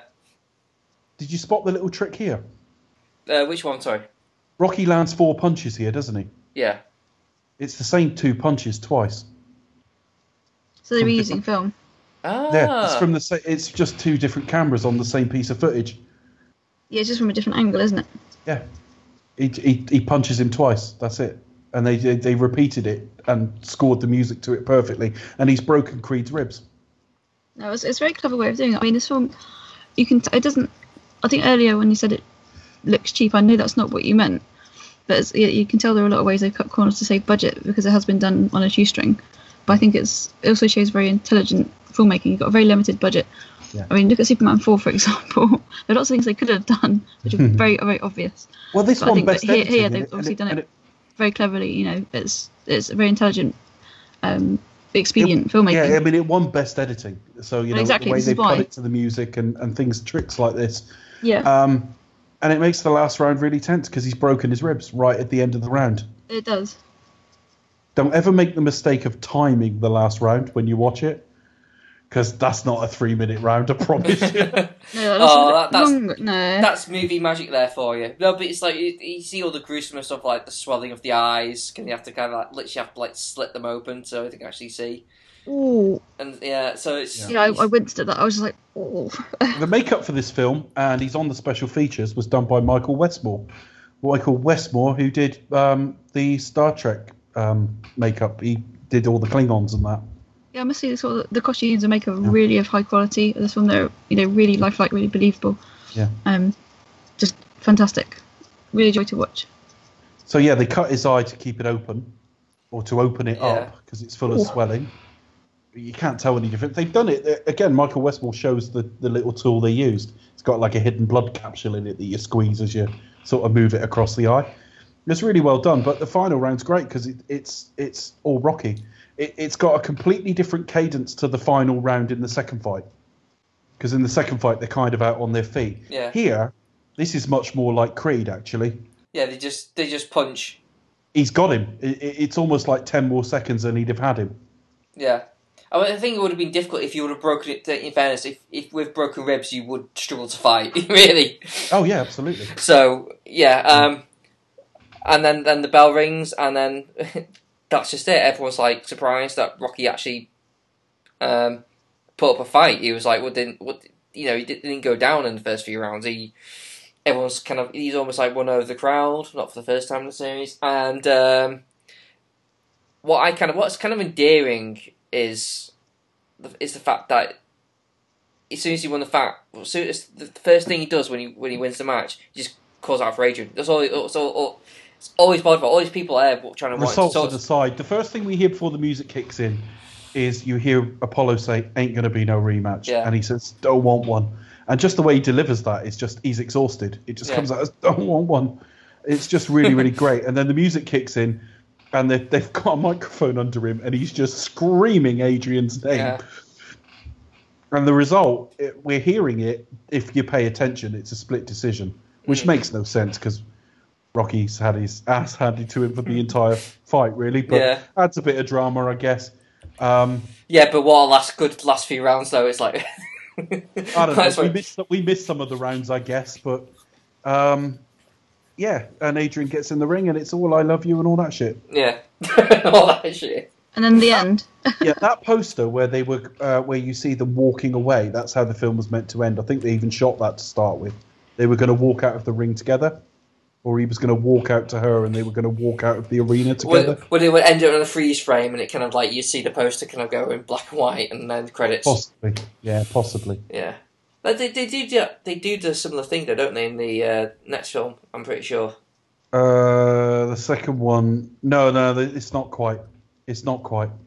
You do get Rocky walking out of the ring in a later fight. No, but the with the freeze frame thing with the, and this, I think it just goes into it like a- freeze phrases with him. The next one freeze frames with him uh, hugging Mickey, yeah, and then it goes to like a drawing or a silhouette Yeah. effective. Yeah, I saw that one first, which we'll get to that next week. and uh, there there we are. That's uh, that's Rocky. A very simple and complex film in one go, because the story didn't. This isn't a particularly long episode, and No. it's not. It doesn't take that long to get through the main beats of the plot. But when you're trying to stitch together the way the different scenes were cut together, it is quite masterfully written and edited. And t- yeah, in terms of like the structure, it's very simple, kind of like three act kind of structure in, in terms of the way it's told, but it's kind of very um, yeah, there's kind of there's a lot of character and plot points there that kind of have to be adhered to and you have to pick up on. Um, yeah, especially how in the sort of the technical elements of how it's put together as well. It's when you actually get to the nitty gritty of it, you can spend quite a lot of time picking it apart um, and and looking into it and find lots of expert analysis like we do, folks. So was it like what you expected, Becca? Were you was, was it kind of? Do you see it as a, a American classic, or do you do you kind of think? Uh, I, it- I do. It's kind of it. it I, I'd- I'd say going in, I'm not quite sure what I expected. I think I expected more kind of like a, a sports film, just literally fighting. Um, I sort of didn't realise it was going to be so much of a sort of human sort of rags to riches like Cinderella story. Um, I came out thinking it was better than what I expected. Not that I thought it was going to be rubbish, but just literally, you know, kind of exceeded what I think you know was uh, was going to happen there. But no, yeah, definitely. I'm I'm really glad I've seen it. I don't know why it's taking me so long. I just haven't got around to it. So oh, don't worry about sorry, it. There's, but, there's, um, there's tons of films I've not seen. So No, that's it. It's just definitely just one of those things. But no, I'm I'm glad I'm glad to get this ball rolling. Um, and I'm really glad I've kind of ticked that off my off my list now. And look uh, to, uh, to moving on to the sequels, and despite did- whatever maybe you hear about them. and did you manage to tune into um, Stallone's speech? Write the subtitles. Yeah. I did say because she told me quite early in the film. Because she said, "Oh, I'm watching it now," and a few minutes later, I said, "How you getting on with it?" And she said, "I've got to have the subtitles on." And I said, "I said you will tune into it." And Yeah. think I will. did. I'm very sad that this isn't like a personal thing to Stallone. It's, it's literally obviously I've seen some other his, other of his films where I can understand perfectly what he says. He's playing a it's character. I think it's just, He's just playing because, just because of the no, it's just because of the sound of it, as well, and also because of me personally and the, the way my kind of brain operates. Sometimes if somebody has like a really really thick accent or a certain way of speaking, Well, I suspect. and, and also I think I'm going a little bit deaf as well. So apologies for that. It's nothing against Stallone or whatever, and I know he doesn't have that reputation. With the Queen and Samuel L. Jackson and Riddick Bowe. Got No, that's it. But I, but also I know, I know I don't I don't speak very well, and I know that I don't um, enunciate perhaps as well as I could. I apologise for that, but I just kind of I need to have the subtitles on on this. To be I'll honest, how- I would imagine the first version of this film would probably have been mono anyway. Yeah. So it's probably been remixed into something else. So it's not the It's, best yeah, clarity of. And he's playing a character who's been, you know, punched in the head, you know, in 64 Yeah, fights. definitely, uh, that- that, you know, that is the is, guy know, is meant to be a little bit punchy. Yeah, So you know, it's not the same as watching him in Demolition Man or something. It isn't. He's he. It's meant to be. I, I don't know that he would expect that it requires subtitles, but I don't think it's a shock that you found it difficult. You've never seen one of these as well, so yeah. I mean, it's not. I don't think it's an insult at all. no, I think just you know, embarrassed to admit it. though, not just him it's, though. It's, It's, because you know, because sort of my brain works as well. Because sometimes I do, like if like a character like a really thick accent generally, and plus I do think I'm going a little bit deaf. Um, I was I was, poor, I was poorly recently, um, and it's to do with like my sort of hearing and balance and all the rest of it.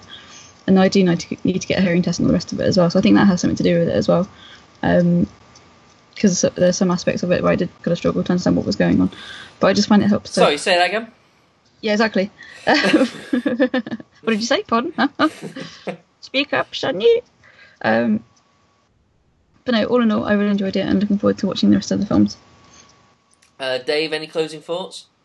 I doubt there's anything I haven't said really. I mean, uh, funnily enough, I'll, I'll get to it next week. I saw Rocky 2 first, and and whilst I would never say that's a better film, it, it, just isn't. None of the sequels are.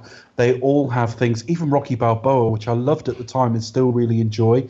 You can actually drive a coach and horses through that film. There's a lot wrong with it when you think about it. This is the most accomplished of the series. It's not necessarily my favourite, strangely, because it wasn't my first love in the series. Um, but I think it's it's a real uh, it's misleading because you don't always get out of life what you put in. Sometimes people take enormous risks to get nowhere. But it is wonderful to see a film made with no money, with a guy comparatively, with a guy who uh, had to fight tooth and nail to make the film, who made it for less money than they would have made it with a bigger name, who uh, was sort of turning, you know, coming up on 30 and, and probably thought his window of opportunity was closing to not only get his film made and get what he wanted made, but then have it turn into an Oscar winning all time classic, I think is a wonderful, wonderful story. And I think the film stands up extremely well. I absolutely agree with you, Dave. I can't think I put it any better than that. I mean, it's just um, it's just a really nice, uh, sweethearted film. Um, it's you know it, it, it it's it's got like a really really big heart in a in what is kind of very sort of dark, grim, and kind of grimy kind of like setting, but but ultimately it pays off like really really nicely and uh, and uh, so any, any of the uh, critics who uh, say Stallone can't act, well, exhibit Ron Rocky. There you are. Um, the Duke can pull on a performance.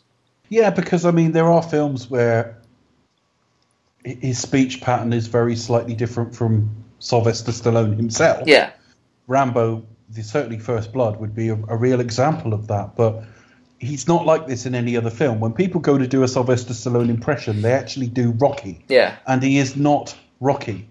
He's playing a character here, and he's doing it exceptionally well.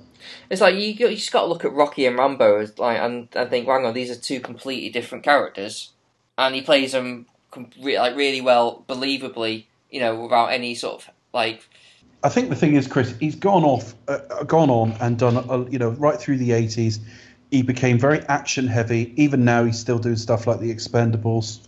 There's some doubt on whether he's going to do four, but yeah, certainly he's still sort of, you know, steroids and human growth hormones and look how much I can live. And I'm not, I'm not slandering him there. I, it, it, don't forget, he's not a professional sportsman. he's quite, you know, he can take growth hormones if he wants, and he has done. I think in some respects, when you look back at the press of the time, there was talk about him as like an- another Brando, and they were thinking about some of Brando's sort of earlier films that, that evoke some of that this some of this stuff evokes. I think had Brando done those films and then done nothing but mindless action for the next twenty years, then his reputation might have suffered accordingly.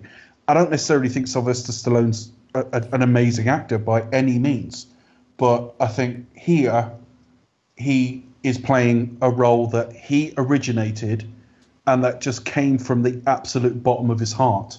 And he throws everything into it and is absolutely outstanding. and you can go and watch some of his later action stuff and pigeonhole him as something that he is occasionally capable of transcending. I just think, especially with the action stuff, he just tends to sort of like want to give the fans what they want. He does have a like a, he just so, sometimes when he does those films like like the Expendables, like he, he his whole attitude was like, yeah, but there's like an audience for this and people would actually really enjoy it, so why not try and do it and why not, why not try and give him a good time? You know, you know why why, not try and make him happy? You know, give you know, and then the, I think there is a genuine kind of desire to just make people give people what they want. You know, make films to entertain. It people. depends what you want out of life. The thing Yeah. he had most investment in in his entire life gathered him a, garnered him a best actor nomination, and it won best picture. So It's hard to cut, like to build up from that, isn't you- it? make what you like. yeah. What are you what are you going to say after that? Well, that's quite promising, isn't it? Well, you, know, um, you know, yeah, definitely. maybe his next film will cure cancer. Yeah, he still should have won for Creed, though, shouldn't he? With the, the, the best supporting actor, but there you go. Yeah, it was kind of a photo finish between him and Ruffalo for me, but there you yeah. But anyway, so have we got any fun facts, or are we? Are we doing something else? I've got a new item. I mean, we're not having any fun or factage. Well, I think this time around, I think Dave has actually revealed quite a few fun facts as we've gone along. So I think you've done more than I could ever do. Fair enough. So I thought That's, I thought we'd that's try. fun, a- folks. That's fun. Sorry, folks. I wasn't even aware I was having fun. it, it's nice retrospectively to find that that was fun. Good. Well, mi- minus all the facts about people sadly passing away. That's not very fun. I, I, But- did, I didn't spot any fruit, sadly. You know, There was very little fruit in this film. yeah. No, I he think it- mentions I he mentions coconuts and he mentions lemons, but he, I that's think, it. You don't I see so much think fruit. he might run past the fruit stall in the second one. Okay, Okay, we, we'll keep well, an eye open. For, we got that we'll keep an eye open forward for it. I think he does because he runs through the market in the second one. We'll keep we'll keep, Yeah. we'll keep an eye out for that. No, I thought I'd try a new item. Next, coming Um, next week, Rocky's Fur and Plums. We need to get Sly on the show and see what he has. Rocky's And look oranges, at his plums. his purple plums. Well, it was cold. We have to go in a few rounds of the Apollo Creed. I'm not surprised. Um, Oh, but yeah, yeah, they say no, no below the belt, so maybe not. All right. then. Um, no, I thought I'd try a new item um, in the shape of a little quiz. Uh, what I'll do is like five really easy questions. Um, what you can do is I'll read them out, um, and for any listeners, if you're listening along, um, you can jot down your answers and send them in to us. Um, just for a bit of fun. You Unfortunately, won't win anything. Um, Yeah. We're skin. Fuck off. um, no, it's just just a bit of fun, really. All right. or you know if, if it takes off we can maybe So- have points and then see who wins at the end of end of when we do the film that. series So Chris and I are not to answer these. Mm, no you could do if you want maybe Well, it's no point on air, is this is, it? this is, this is very this is very new we haven't worked Right. out But the thing is, if I answer them on air, let's say I know them because oh no or we, or we could do it no what we'll do is I'll read them out and then we'll find the answers next week I'll read them out next week there's a plan. there we All are right. okay. We're just cobbling it together as we We'll go confer, we'll Yeah. con- uh, Chris and I will indicate whether we think we know them then. I, yeah I, I think you all Okay. know them they are they are very easy Okie dokie. Audience look, I- participation. That's what comedians do when they're artistically bankrupt. So, so welcome Oh. to the fag end. what do you expect us to talk, Becca? oh, I feel bad now I think audience, audience participation can be great Yeah. um yeah so a couple of really easy questions really Because I'm not in the audience, I don't give a shit. Okay, so number one, Rocky has two pet turtles. What are they called?